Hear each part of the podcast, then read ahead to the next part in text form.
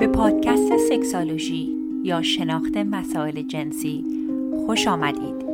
این برنامه شامل گفتگوهای پی در پی است که آگاهی شما را در باب مسائل جنسی گسترش می دهد. من دکتر نازنین معالی در کنار شما به پرسش های پنهان ذهن شما پاسخ می گویم. سلام و درود دارم خدمت همه هنان عزیز. من دکتر نازنین معالی هستم و شما به اپیزود 72 سکسولوژی پادکست دارید گوش می‌دید. در این هفته می‌خواستم در مورد سوالاتی که شما دوستان برای من فرستادید رو چند تایش رو پاسخ بدم. چند هفته گذشته در مورد تجاوز و تجربه تجاوز صحبت کردم. چون همونطور که قبلا خدمتتون عرض کردم متاسفانه به خاطر تجاوزهایی که در زندانهای ایران در بازداشتگاه ها میشه. خیلی مهمه که در مورد این مسائل آگاهی داشته باشیم. حالا اگر خودمون اینها رو تجربه کردیم و یا عزیزانمون که چگونه می‌تونیم از باب روانشناسی با اینها برخورد کنیم. بعدم می‌خواستم از شما دوستانی که برای من مرور گذاشتید در اپل پادکست در CastBox و در جاهای مختلف خیلی تشکر کنم دوستان. این اپیزودها این شو فقط از روی عشق و علاقه من به هموطنانم هستش و واقعا پیغام های گرم شما خیلی به من دلگرمی میده. چند تا از دوستان سوالاتی رو کردن در ریویوهایی که در مرورهایی که در CastBox گذاشتن اونها رو پاسخ میدم. اگر مایلید که سوالی دارید می‌تونید در اینستاگرام فارسیمون که از پادکست فارسی توجه داشته باشید که یک کسی هستش که اکانت رو اسمش رو دزدیده sexology دو تا L گذاشته و اکانت بسته هستش. اکانت صفحه من اکانت بازی هستش. پس حتما اگر اون سکسالوژی دبل علم جایی دیدید که private هست حتما report شون کنین چون مطالب من رو دزدیدن و دارن تبلیغات مزخرف روی مطالب من می‌گذارن. ولی صفحه خودم که الان که دارم در مورد صحبت می‌کنم که پنجم ژانویه هستش صفحه هستش که تصویر پروفایل پیکچرش یک نقاشی در مورد زن زندگی آزادی که همسرم ترسیم کرده. حالا بریم سراغ مطالب امروز که در چه زمینه هایی می‌خوایم صحبت کنیم. می‌خواستم در مورد پنیک اتک صحبت کنم چون دوست عزیزی برای من نوشتن سپاس از وقت و انرژی که برای پادکست می‌ذارید.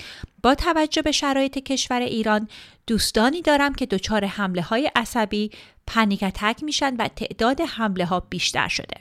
اگر امکان داره یک اپیزود هم در مورد راهکارها و روش پیشگیری یا کنترل حمله صحبت بفرمایید. چشم در مورد اون صحبت می‌کنم در مورد یک شخصی دوستی در مورد PTSD صحبت کردن خواستم بیشتر بدونند. یک اشاره به اون می‌کنم. مهمتر از این می‌خواستم در مورد این صحبت کنم که چگونه شما می‌تونید تشخیص بدید که یک مشاور یک روانشناس شخص ماهری هست می‌تونه کمکتون کنه. شاید سخت باشه با این تبدیل دلار بخوان کسی رو در خارج از ایران پیدا کنن. ولی با این راهکارهایی که بهتون میگم می‌تونید خودتون بررسی کنید و ببینید که آیا این شخصی رو که باهاش دارین صحبت می‌کنید مصاحبه می‌کنید شخصی هستش که می‌تونه کمکتون بکنه یا به قول خود دوستان در ایران روانشناسی زرد رو داره تبلیغ می‌کنه. چون خیلی سخت اگر در حیطه روانشناسی آگاهی نداشته باشید شخص درستی رو انتخاب کنید. در آخر هم می‌خواستم در مورد زنگ خطرها در رابطه باز بیشتر صحبت کنم. اپیزود قبل قبلی در مورد breadcrumbing صحبت کردیم خرده نان پاشی. امروز می‌خوام در مورد gaslighting که پدیده چراغ گازی هست که صحبت کنیم که خیلی خیلی مهمه. خیلی هم متاسفانه رایج در میان ایرانی ها که می‌خوام بدونید که نشانه هاش چی هستش که یه وقت خدای نکرده درگیر رابطه های ناسالم نشیم. خب بریم سراغ مطالب امروز.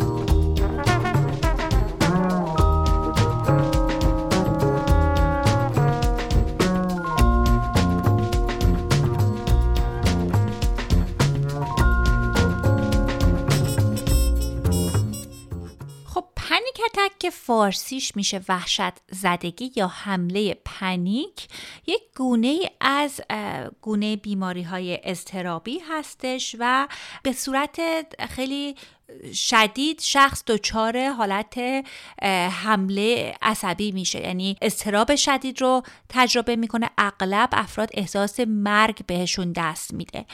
خیلی از مراجعینی که باشون کار می‌کنم در دفترم در لس آنجلس اولین بار که panic attack یا همین حمله panic رو تجربه کردن به اورژانس رفتن. چون خیلی شباهت داره به سکته قلبی ولی وقتی که تستتون می‌کنن شما از جسمی okay هستید ولی مسئله فقط مسئله روانی هستش. و نشانه هایی هم داره که معمولا بیشتر از چند دقیقه طول نمی‌کشه. نشانهاش مثل اینه که شما قلبتون خیلی سریع می‌زنید تپش قلب می‌گیرین عرق می‌کنین احساس تنگی و نفس و فشردگی در سینتون رو تجربه می‌کنید. و اغلب میگم فکر می‌کنن که سکته قلبی کردن و سریعا برای اول وقتی این تجربه دارن به اورژانس میرن و به نظر می‌رسه که یک به صورت نا... ناخودآگاه این اتفاق میفته. یعنی برای مثال مثلا اگر یک شخصی داره میره یک جایی که براش استراب ایجاد می‌کنه خب کم کم می‌تونه توجه کنه که استراب داره درش بیشتر میشه. ولی کسانی که پنیک اتک تجربه می‌کنن اون آگاهی رو تو اون لحظه ندارن و خیلی شوکه میشن وقتی این نشانه ها رو تجربه می‌کنن. این هم به شما دوستان بگم که تعدادی از افراد هستن که حمله پنیک رو دارن و اگروفوبیا دارن. اگروفوبیا اون ترسی هستش که از نتونستن از فرار کردن از اون شرایط در آدم ایجاد میشه. برای مثال ممکنه که شخص اصلا نخواد خونش رو ترک بکنه و باعث میشه که اصلا خیلی از مریض های من سالیان سال مجبورشن در خونه بمونن به خاطر همین اگروفوبیا. تمام کسانی که حمله پنیک رو می‌گیرن اگروفوبیا ندارن ولی در میانشون اگروفوبیا زیاد هستش. و داستانی رو که من اغلب میشنوم این هستش که من حمله های پنیکم که شروع شد دیگه کم کم از خونه بیرون نرفتم و اگروفوبیا هم بهش اضافه شد. چیزی رو که مهمه در نظر داشته باشیم این هستش که ترس خیلی احساس نرمالی هستش. از نظر روانشناسی تکاملی هم بهش فکر بکنید. ترس کمکمون کرده که اصلا ما زنده بمونیم. ولی چیزی که برای دفعه اولی که افراد پنیک اتک رو تجربه می‌کنن خیلی سختش می‌کنه این هستش که نمی‌دونن که چه محرکی این ترس رو درشون ایجاد کردش. اغلب شرایطی که اولین بار میگن پنیک اتک رو تجربه می‌کنن افراد وقتی که در جایی هستن که احساس می‌کنن که که به تله افتادن راه فرار ندارن. برای مثال توی آسانسور هستند یا تو هواپیما هستند. مریضایی داشتم که سالها نمی‌تونستن سفر کنن. یک مریضی دارم که مال ژاپن هست مهاجر هستش و عاشق اینه که برگرده ژاپن ولی به خاطر ترس پنیکش سالهاست فامیلیشو ندیده و پدرش هم با هم صحبت کردیم. اخیرا بیمار بود. یا اینکه تو سیچویشنی بودن شرایطی بودن که احساس بدی به خودشون بهشون دست داده و نسبت به اینکه بقیه چگونه تجربهشون کردن. حالا در هنگام سر کار بوده سر مدرسه بوده و این دفعه اول انقدر تجربهش براشون سخت از اون حالت پنیک که بعدا ترس از ترس درشون ایجاد میشه که بهش میگیم fear of fear. و اون هست که خیلی خطرناکه و می‌تونه شرایطشون رو سختتر بکنه. اتفاقی که میفته این افراد خیلی توجه زیادی می‌کنن به تغییرات در درون بدنشون که برای هممون ممکنه احساساتمون تغییر کنه. برای مثال ممکنه که سرمون گیج بره. حالا به هر دلیل قهوه خورده باشیم قلبمون تندتر بزنه یا نفسمون کوتاهتر و سریعتر بشه. و این افرادی که اون تجربه منفی رو دفعه اول دارن تا این تغییرات فیزیولوژی درشون ایجاد میشه اون ترسه برمیگرده. یک قسمت دیگرش هم قسمت روانی این مسئله هستش که این ترسی که در ما داریم و فکر می‌کنیم که خیلی اتفاق بدی میفته وقتی که ما این حمله های پنیک رو تجربه می‌کنیم. برای مثال همش ترس اینو داریم که اگر رانندگی کنم پشت فرمون پنیک بگیرم و ممکنه که به یک تصادفی منجل بشه. یا ممکنه که من پنیک بگیرم وسط کلاس و همش تجسم می‌کنیم بدترین شرایطی رو که ممکنه برامون اتفاق بیفته و اون تصاویر ذهنی که در ذهنمون ایجاد میشه باعث این میشه که ما این حمله های عصبیمون بیشتر بشن. و یکی از ترس هایی که اغلب افراد در موردشون صحبت می‌کنن ترس از دست دادن کنترل هستش که میترسن که اتفاقی بیفته و کنترل از دستشون خارج بشه و اتفاقهای ناگوار بعدی به خاطر اون تجربه کنن. و این قضیه به یک چرخه معیوبی تبدیل میشه. برای مثال حالا ممکنه که اگر هی ما بدنمون رو اسکن کنیم ببینید تپش قلبم چه جوری هست آیا دستام عرق کرده. خب همه ما در طول روز اگه توجهی داشته باشیم به تغییرات حس ها در بدن ما می‌تونیم یه تغییراتی رو تجربه کنیم. و برای این افرادی که تجربه پنیک اتک داشتن وقتی که بدنشون اسکن می‌کنن برای مثال می‌بینن که تپش قلبشون سریعتر شده و میگن این تپش سریع قلب من نکنه به اضطراب و پنیک اتک منجر بشه و هر چقدر که اون رو بهش بیشتر فکر می‌کنن خب فکر و بدن ما هم به هم مربوط هستش و تبش قلب بیشتر میشه و همون ترسی که دارن باعث میشه که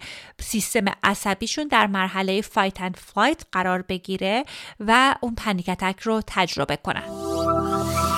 خب بهترین راه درمان panic attack یا حمله های panic کار کردن با یک therapist هستش. چون کمکتون می‌کنه که شما یک مقدار دانشی که در مورد صحبت کردیم رو گسترده تر دریافت بکنید چون میگم مشکل اصلی این هستش که فکر ما به ما این دروغ رو میگه که وقتی که ما این احساساتمون عوض میشه وقتی که قلبمون سری می‌زنه یعنی که داره الان پنیک اتک رو تجربه می‌کنیم.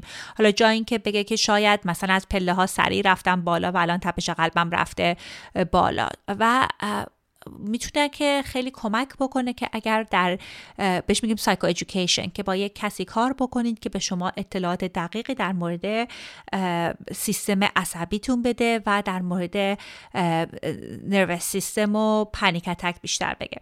چیز دیگه ای که خیلی کمک می‌کنه حالا چه با روانشناس کار می‌کنید چه خودتون این هستش که وقتی که به ذهنتون میاد که الان من دارم دست الان دارم پنیک تجربه می‌کنم. همون لحظه فکرتون رو آروم کنید و بگین که چرا من همچین فکر رو میگم. چه sensation ی چه احساسی در بدن من هست که این panic رو فکر می‌کنم داره در من ایجاد می‌کنه. دستام عرق کرده. خب چرا ممکنه دستام عرق کرده باشه؟ شاید به خاطر اینه که اتاق گرمه. شاید به خاطر اینه که دستکش دستمه یا اگر تپش قلبم زیاد هستش خب پیش خودتون همون لحظه بگین که جای اینکه ذهنتون سریعا به صورت شرطی بره به اینکه ای خدای من الان داره panic attack میاد بره اینجا که ببینم که چرا ممکنه که تپش قلبم الان بیشتر شده باشه. آیا قبلش غذای خاصی خوردم؟ آیا تنفسم که دارم انجام میدم خیلی سطحی هستش؟ می‌تونید تنفستون رو عوض بکنید و این کارها می‌تونه کمکتون بکنه که اون چرخه معیوب رو بشکنید. یه راهکار این هستش که اون سنسیشن هایی که شما رو نگران می‌کنه رو در خودتون ایجاد کنید. برای مثال اگر سرگیجه هستش که به شما ترس panic میده بعضی موقع مراجعین که دفترم هستن از این صندلی ها داریم که میچرخه و روی صندلی میشینن و میگن بچرخید و ببینید که خب همون حالت ترس panic که برای شما ایجاد ممکنه بشه به خاطر هم که سرتون گیج میره خودتون این رو می‌تونید ایجاد بکنید. و اینکه ببینید که هر دفعه که این تجربه رو دارید panic attack نمی‌گیرید اون می‌تونه اون چرخه رو براتون بشکنه مهمتر از این اینه که نذارید که همراه های عصبی زندگیتون رو محدود بکنه. برای مثال اگر می‌دونید که پنیک اتک مثلا میترسید که پنیک اتکتون بانه این بشه که بتونید رانندگی کنید هر روز برای خودتون حتی اگه شده بگید من پنج دقیقه پشت فرمون میشینم. دو دقیقه می‌تونم میشینم و این چرخه رو در زندگی میشکرم و هی می‌تونید به صورت کم کم و مدت رانندگی رو بیشتر بکنید. چون میگم این حمله پنیک از این جایی میادش که ذهن ما اون خطر رو و ترس رو داره اشتباه بررسی می‌کنه. از اون ور هم می‌دونم که در ایران دارو درمانی خیلی رایج هستش. ببینید دارو درمانی می‌تونه کمک بکنه که ما این احساسات رو در بدنمون بیشتر کنترل کنیم و تحقیقات هم نشون داده که دارو درمانی همراه با روان درمانی می‌تونه کمک کنه. ولی اشکال دارو درمانی این هستش که اگر اون قسمت روان درمانیش نباشه تا دارو رو قطع بکنید حمله پنیک در شما برمیگرده. بعدم میگه این دوستی که فرمودن الان الان ممکنه بیشتر شده باشه خب ببینید استرس در جامعه ما الان وحشتناک هستش. خیلی مهم هستش که الان ما حواسمون به استرس در بدن ما باشه چون از اون قضیه ناآگاهی است که اون پنیک اتک دفعه اول ایجاد میشه. من یادم یک ماه و نیم پیش که کیان رو کشتن اون روزی که من ستوریا رو داشتم نگاه می‌کردم خیلی هم ناقافل مثل اتفاقی است که خب خیلی از شما تجربه می‌کنید. اتفاقات ایران رو دنبال می‌کنید و یهو استوری کیانو دیدم بعد قتلش رو دیدم بعد اون صحنه یخ رو دیدم. و 20 دقیقه بعد دیدم من اصلا حالت دارم میمیرم. چرا نفسم بالا نمیاد؟ چی شده؟ یعنی اگر من آگاهی نداشتم به پنیک اتک فکر می‌کردم که این الان من دارم باید برم اورژانس چون عرق کرده بودم و نفسم بالا نمیمد و این نشانه ای هستش که بدن ما این استرس رو جذب کرده و چون من می‌دونستم که این جزء حمله پنیک هستش خب می‌تونستم که گفتم بیام تمرین های تنفسی کنم و تونستم حال خودم رو برگردونم. و خب اگر هر چقدر هم شما دوستان استرستون رو بهتر منیج بکنید کنترلش کنید مدیریتش کنید خیلی می‌تونه کمک بکنه. ولی اگر شخصی بودید که تا حالا پنیک اتک رو از قبل تجربه کردید روی کار کردن شناسایی این احساساتی که به شما این ترس رو میده رو باید کار کرد و اونها رو باید بررسی کرد. یعنی هر دفعه ای که فکر می‌کنید پنیک دارید بررسی کنید. چه حسی در بدنم دارم که این ترس رو در من ایجاد کرده و به چه دلایلی ممکنه من این حس رو الان داشته باشم. و اینکه حتی اگه شده بهش میگیم اندوس کن. یعنی اگر اون کارهایی که اون تغییرات احساسات رو در بدن شما می‌تونه ایجاد بکنه رو انجام بدیم مثلا می‌گفتن که سرگیجه هست دور صندلی رو بچرخونید. یا حتی اگر می‌تونید تغییرات رو انجام بدید که مدل تنفس مختلف نفستون رو عوض بکنید که اون تپش قلب رو بیشتر کنید. می‌تونه اون آگاهی رو به شما بده که شما اون توانایی رو دارید که احساساتتون رو در بدنتون تغییر بدین. ممکنه الان که در مورد این صحبت می‌کنیم شما خیلی آگاهی نداشته باشید که چه چیزی باعث میشه که شما این پنیک رو داشته باشید و چه نشانه هایی در بدنتون دارین. اگر که الان شما این پنیک اتک رو تجربه کردین پیشنهاد من به شما دوستان این هستش که حداقل برای دو هفته دایری پنیک اتکاتون رو نگه دارید یعنی هر وقت که حمله پنیک رو داشتید پس از اون حمله پنیک بنویسید که چه چیزی محرکش بود که باعث شد که پنیک رو تجربه کنید چه نشانه هایی داره چه افکاری کرد داشتید و چه کاری رو انجام دادید. برای مثال می‌تونید بگین که من با همراه هم دوام شدش و بعد دیدم که عرق کردم. اون عرق کردن باعث شد که من اون ترس در من ایجاد شد که الان دارم پنیک اتک می‌کنم و پنیک اتک رو که وقتی گرفتم دیگه بقیه روز از در خونه بیرون نرفتم. یعنی همچین رکوردی و مهم داشته باشید که این پترن ها و الگوها رو ببینید بررسی کنید که بتونید بعدا روش کار کنید.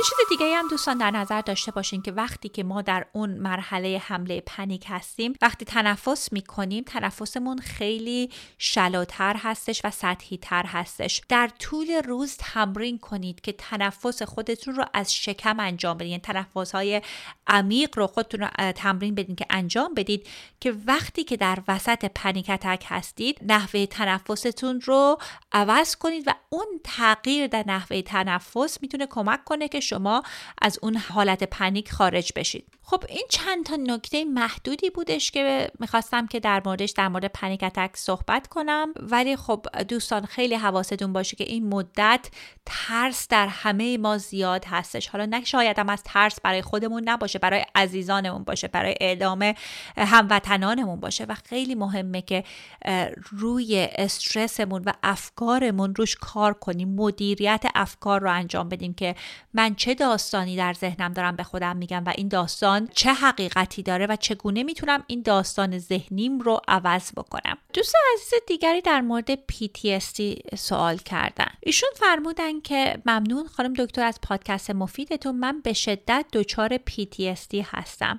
گذشته از اتفاقات اخیر این بحران اتفاق جدیدی برای من نیست. سالهاست درگیر PTSD هستم و نمی‌دونم چیکار بکنم. اگه ممکن بود درباره PTSD هم پادکست بسازید یا اگر منبع موثق می‌شناسید نیازمند کمکتون هستم سپاس گذارم. ببینید PTSD فکر کنم فارسیش میشه اختلال استرس پس از سانحه که خیلی از قسمت های مختلفش رو در اپیزودهای قبلی اگر گوش کرده باشین که در مورد آزارهای جنسی صحبت کردم و تراماهای جنسی صحبت کردم یک مقداری بهش اشاره کردم. ببینید یادمه که وقتی که خیلی سنم کم بودش به افرادی که PTSD داشتن می‌گفتن این شخص موجی هستش که همه دیده بودیم که کسانی که از جنگ ایران و عراق برگشته بودن یهو اصلا حالشون یکهو خراب می‌شد و رفتارهای عجیب از خودشون نشون می‌دادن و ترس درشون بود. خب بعضی از افراد که یک ترامای خیلی بدی رو داشتن و ذهنشون و بدنشون کاملا حل نتونسته بکنه اون مسئله رو PTSD رو تجربه می‌کنن. ببین ضربه روانی روحی و تجربه های تلخ در برای همه اون اختلاف استرس پس از سانحه رو ایجاد نمی‌کنه. ولی برای تعداد زیادی این مشکل رو ممکنه ایجاد بکنه. خیلی هم صحبت های زیادی هستش که چه چیزی باعث اختلال پس از سانحه میشه. برای مثال اگر مدتی که شخص تراما تجربه کرده طولانی تر باشه اگر شخص از نظر ژنتیکی و ارسی اون وانربلیتی رو داشته باشه که این مشکل براش ایجاد بشه و گونه ترامایی هم که تجربه کردیم خیلی درش مهم هستش. و ببینید چیزی هست که کاملا قابل درمان هستش. ولی باز هم برگردیم این از این کارهایی هستش که باید با یک روانشناس خیلی کارآمد روش کار بکنید.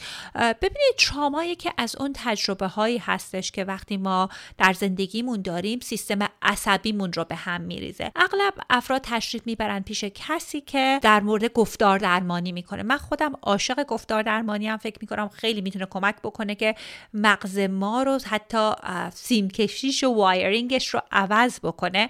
ولی وقتی که شخصی که تراما رو تجربه کرده کار باید روی این باشه که سیستم نرو سیستم و سیستم عصبی رو آروم کنه. الان جدیدترین راهکارهای روانشناسی این رو نشون میده که هدف ما آروم کردن سیستم نرو سیستممون هست. چون وقتی که تجربه تراما داشته باشیم مثل این هستش که مغز ما مثل یک الارمی هستش که وقتی که مثل الارم آتش سوزی. یعنی این الارم وقتی که آتشی هم نباشه روشن میشه و وقتی که رو اون الارم کار بکنیم که تنظیم بشه خب مشکلات خیلی از مشکلات تراما هم حل میشه.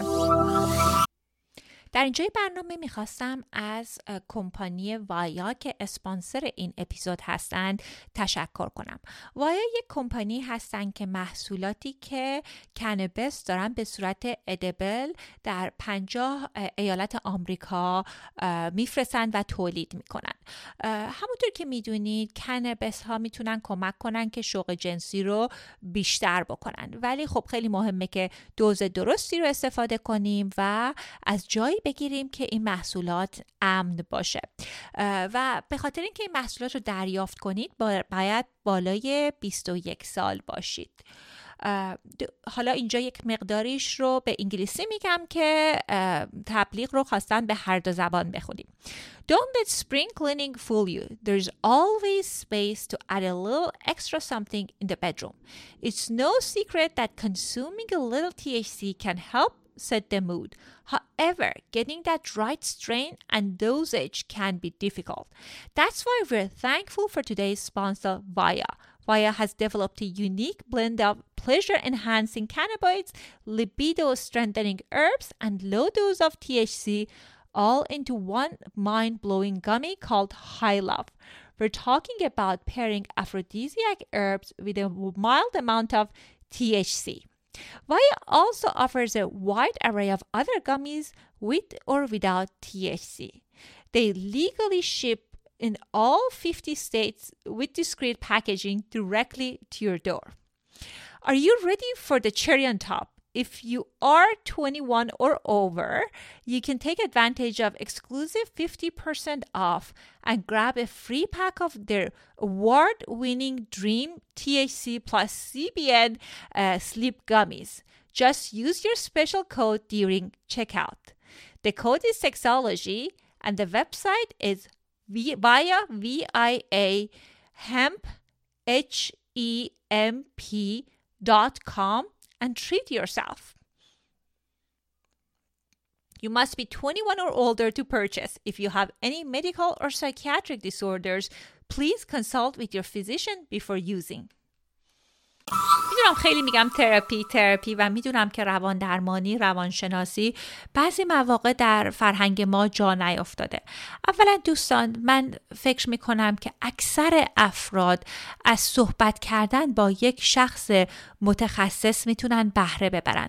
دو مدل روان درمانی داریم. یکی روان درمانی هستش که شما در اوج crisis و سیچویشن خیلی بدی هستید. برای مثال خدای نکرده بهتون تجاوز شده یا PTSD دارین الان یا حمله های panic و دارید و همین الان باید برید پیش یک روانشناس که این نشانه ها رو روش کار بکنید و این بیماری رو از بین ببرید.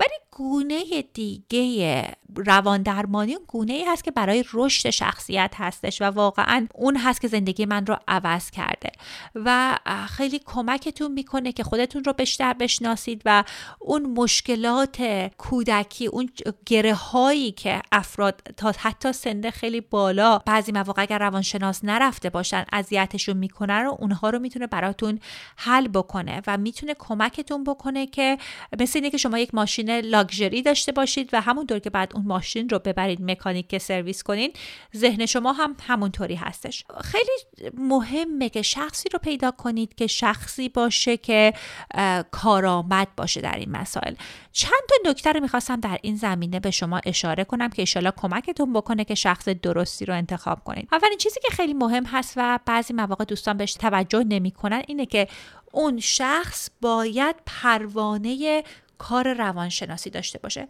و ببینید خیلی برام جالبه. حتی همکارانم هم هستن در آمریکا در لس آنجلس که اسم روانشناس برای خودشون گذاشتن تو پروفایلشون جاهای مختلف برین روانشناس نوشتن.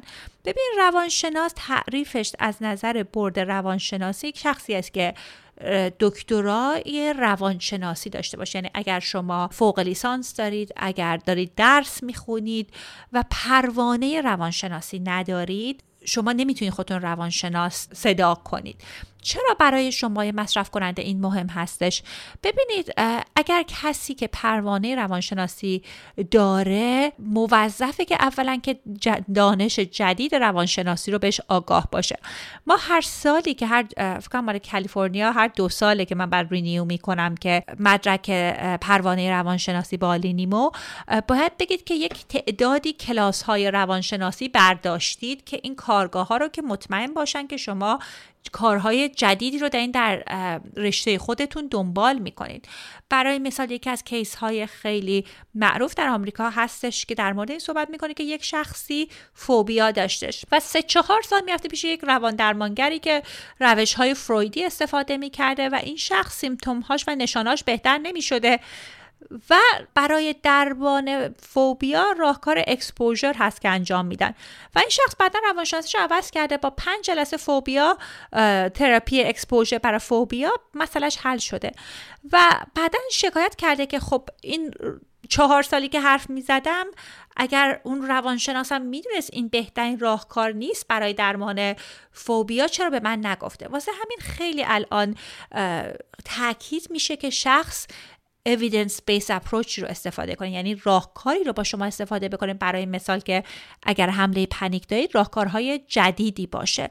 و اگر اون شخصی رو که می‌خواین باش کار کنید شما شماره پروانه کاریش رو بپرسید خیلی مهم هستش. تو آمریکا اروپا تو وبسایت هاشون باید اون رو بذارم پروانه کاری من در وبسایت هم هستش و حتی می‌تونید از شخص سوال بکنید. خیلی چیزی که در ایران مد هستش مثلا تو اکانت های فارسی نشن نشن عضو انجمن روانشناسان آمریکا یا عضو APA که انگار اینه که شما بنویسید من آبونه روزنامه همشهری هستم. اون که ارزشی نداره هر کی می‌تونه پول بده و آبونه اونجا بشه. مهم اینه که پروانه داشته باشه. خب پس نکته اول اینه که حتما شخصی باشه که تحصیلات درست داشته باشه. حالا چه روانشناسی هستش دکترا هستش چه فوق لیسانس هست چه لیسانس هست. یک تحصیلاتی در مورد مسائل جدید روانشناسی داشته باشه. بعضی مواقع افراد میرن پیش مدرسین کوچ ها و خب خیلی سخت هستش که ببینیم که اینا دانششون واقعا از کجا میاد؟ این مدارک از کجا میاد؟ میگم انقدر که کسانی هستن که میگن اسم روانشناس و کوچ و, و ما در لس آنجلس و آمریکا می‌دونیم که تحصیلاتی ندارن که خیلی مهمه که سیفتر و امتر هست دنبال کسانی برین که دانش درستی رو مطمئن باشین داشته باشن. نکته بعدی که مهمه در نظر داشته باشین که احساس راحتی با روانشناستون مشاورتون داشته باشید. این یه مسئله خیلی مسئله شخصی هستش. ببینید اگر شما یک شخصی هستید که خجالتی تر هستید تعارف بیشتر دارید ممکنه که پیش هر کسی شما راحت نباشید. ولی کن شما دوستان در نظر داشته باشید که اگر بعد از چهار جلسه پنج جلسه احساس می‌کنید روانشناستون قضاوتتون می‌کنه یا احساس خوبی بهشون ندارید شاید وقتی اینه که اون روانشناس رو عوض بکنید. چون تمامی روانشناسا برای همه افراد کارایی ندارن. این هم باید در نظر داشته باشید. نکته بعدی که متاسفانه از مراجعینم که تازگی ها میشنوم که تجربهشون بوده با روانشناسایی در ایران در مسئله باوندری یا حد و حدود هستش. ببینید روانشناس شما در هیچ حالتی در هیچ حالتی نباید با شما تماس جسمی و جنسی برقرار بکنه. مکسیمومش این هست که به شما دست بده. و اگر که کسی با شما اومده بغلتون کرده که معذبتون کرده یا دست زده یا روانشناس معاینه جسمیتون کرده ببینید اینا همش زنگ خطر هستش. روانشناس با روان پزشک فرق داره. خب اگر شخص پزشکتون هست می‌تونه شما رو معاینه بکنه. اون هم اگر لازم باشه. ولی اگر کسی به بدنتون دست زده اون خیلی زنگ خطر خیلی بزرگی هستش. به خاطر همینه که میگم باید با سازمان هایی کار کنیم با شخص هایی کار کنیم که پروانه ای داشته باشن. چون بعضی مواقع دوستان میگن که با همکاران در ایران کار کردن و رابطه رابطه عاشقانه جنسی شده که اون هم خیلی نشانه بدی هستش و رابطه روانشناسی هیچ وقت هیچ وقت شامل رابطه جنسی و جسمی نباید باشه و حتما می‌تونید اون گزارش بکنید با کسانی که اون سازمان هاشون حالا اگر برای میگم آمریکا هست behavioral science هست جاهای مختلف هست که می‌تونید شکایت بکنید که ازتون سوء استفاده جنسی و جسمی خدا نکرده نشه. حالا این حالت خیلی شدیدش هستش ولی حد و حدود رعایت کردن در رابطه روان درمانی خیلی مهمه که بهش میگیم فریم. برای مثال اگر میاد نصف جلسه روانشناستون مشاورتون در مورد خودش و زندگی خودش صحبت می‌کنه اون نشانه خوبی نیستش. نشون میده که خیلی تو کارش مهارت نداره. چون شمایید که مرکز توجه اون جلسه هستید و اگر روانشناس و مشاور هر صحبتی می‌کنه در حمایت کار شما باید باشه. و اگر چیزی در مورد خودش میگه خیلی باید فکر شده باشه جوری باشه که به کار شما کمک بکنه. قسمت دیگرش رو باید در نظر داشته باشید. این هستش که ببینید جلسه روان درمانی یک ساعت خاصی داره. مثلا در آمریکا 50 دقیقه هست.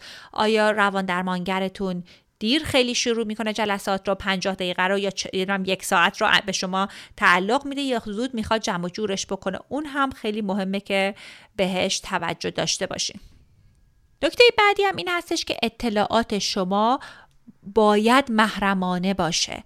ببینید من اگر مراجعینم رو در جایی ببینم مگر اینکه شخص خودش بیاد سلام بکنه من حتی اظهار آشنایی هم نمیدم. و این احترام به حریم خصوصی شما خیلی مهم هستش. روانشناستون نباید دوستتون باشه. یعنی مثلا اگر بعدا خارج از جلسات شروع این رابطه دوستانه داشته باشید اون نشانه اینه که اون شخص اونقدر پروفشنال نیستش و باید خیالتون راحت باشه که اگر من این حرفی رو زدم تحت هیچ شرایطی این روانشناس به همسرش و دوستش و هیچ کسی در موردش صحبت نمی‌کنه. حتی من به همسرم میگم که اگر جایی که رفتیم من بهت گفتم من باید برم شما از من سوال نکن چرا. تا این حد مسئله کانفیدنشیالیتی مهم هستش که حتی من نمی‌تونم به همسرم بگم که در این جلسه در این میهمانی که هستیم شخصی مددجوی من هستش. در آخر این بحثم می‌خواستم حتما اشاره بکنم اینه که دوستان باید بدونیم که تراپی پروسه هستش. یه فرقی داره وقتی که مثلا ما میریم دکتر داخلی خب یه دارو میده کار رو ممکنه کمک بکنه و همون در یک جلسه حل بشه. کار روان درمانی یکی دو جلسه اول فقط در مورد پرسشگری و سوال کردن در مورد گذشته شما هستش. یعنی اگر شما دو دفعه روان درمانگر جلسه رفتید اصلا هنوز کار روان درمانگری آغاز نشده. نمیگم که باید سه, چه سه سال و چهار سال اگر خودتون مایل نیستی تو کار روان درمانگری بمونید. ولی اغلب تحقیقات نشون میده که زیر ده جلسه مینیموم افراد نتیجه نمی‌گیرن. مگر اینکه تشریف ببرید جلسه و بگید که من فقط می‌خوام به من راهکار کلی رو نشون بدین خودم می‌خوام این مسیر رو برم. که خیلی تعداد کمی هستن که می‌تونن اون کار رو خودشون انجام بدن. برای مثال می‌تونه مثل همین باشه که من در مورد پنیک اتک صحبت کردم. حالا شما برین کارها رو خودتون انجام بدید و تحقیق بیشتری روش بکنید. یعنی باید حواستون باشه که یک پروسه هست و اثر اصلیش وقتی میشه که شما به صورت متداوم برای یک مدتی اون جلسات رو تشریف ببرید.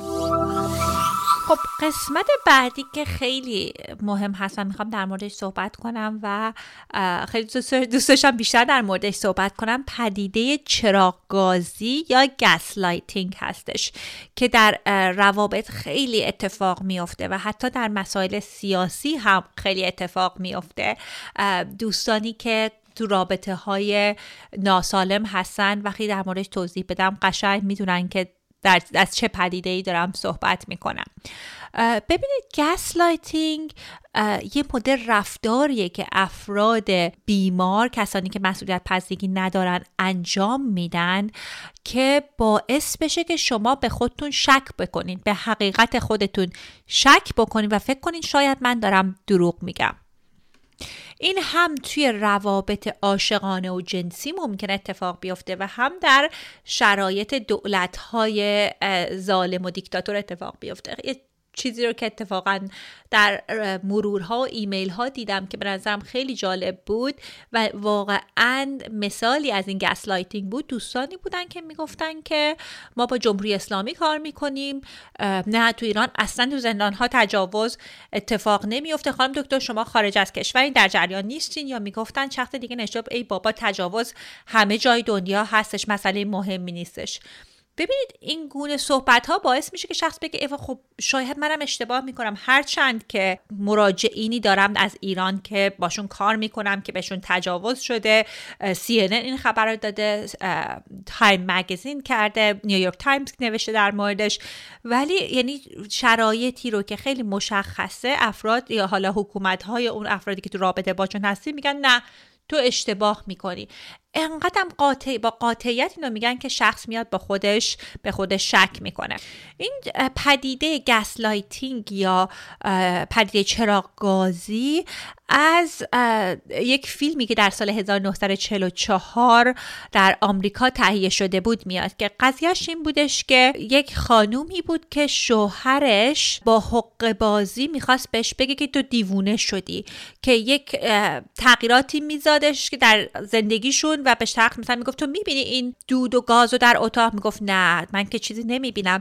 و واقعا خیلی مستاق داره برای بعضی از روابطی که توش هستیم که طرف حقیقت ما رو انکار می‌کنه. خیلی از مراجعینی داشتم که در مورد این صحبت کردن که حتی بعضی مواقع انقدر به خودشون شک می‌کردن که فکر می‌کردن که این اتفاق نیفتاده. مثلا همراهشون رو با کسی می‌دیدن و همراهشون کلا انکار میکردش یا مادرشون رفتاری انجام داده بود و بعدا کاملا زیرش مینزد و شروع وقتی کردن در موردش نوشتن و تو دفتر خاطرش رو می‌دیدن نه بابا این اتفاقات افتاده. ولی تمام این مسئله اینه که باعث بشن که به شما خودتون شک بکنین و بگین که شاید حق با اونه من واقعا مشکل دارم. شاید واقعا مشکل من هستش وقتی که شفاف می‌دونید که مشکل همراهتون است این هم در مورد افرادی هم که اعتیاد هم دارن این کار رو با همراهشون می‌کنن. خیلی افرادی که narcissist هستند و خودشیفته هم هستند در روابطشون این کار gaslighting یا چراغ گازی رو انجام میدن. و معمولا پدیدش اینجوریه که در ابتدای رابطه همه چی خوبه. اونا توجهشون تمام و کمال به شما هستش هستش مرتب برای مثال به شما پیغام میدن با شما تماس می‌گیرن. اما وقتی که شما علاقتون بیشتر شد ممکنه همه چی براشون عوض بشه. و واقعا مثلا میگن تو چرا گیر میدی؟ وقتی که حالا دیدین که دیدن که شما می‌دونید که ایشون یه خطایی کردن و مسئولیت پذیری ندارن. اگر که شما اومدید بررسی کردید و دیدید که همراهتون شما gaslighting انجام میده. یعنی حقایق رو عوض می‌کنه میپیچونه به صورت دائم. اولین چیزی که باید در نظر بگیرید این هستش که این اغلب مشکل شخص هستش نه مشکل شما. تو روابط دیگرشون هم این کار رو انجام میدن. و مهم اینه که شما به دنبال تغییر دادن اونها نباشین و برگرداشتن همه چی به حالت اول نباشید. اون اول رابطه اون کاری که می‌کردن یک تله بوده که می‌خواستن شما رو به دام بندازن.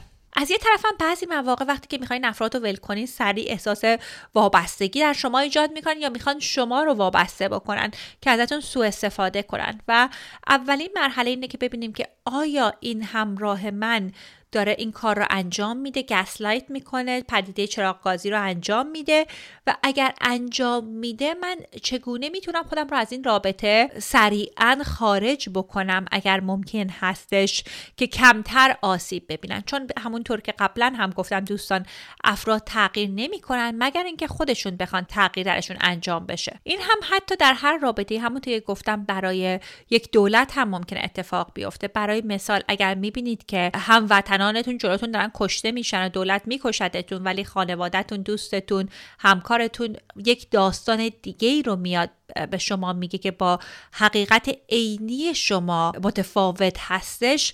باید به این فکر بکنید که داره به شما کار gaslighting رو انجام میده و ببینید چه اطلاعاتی رو لازمه که داشته باشید که تصویر دقیق تری از اون شرایط رو به دست بیارید. خب دوستان عزیز خیلی ممنون که تا آخر این اپیزود همراه ما بودید.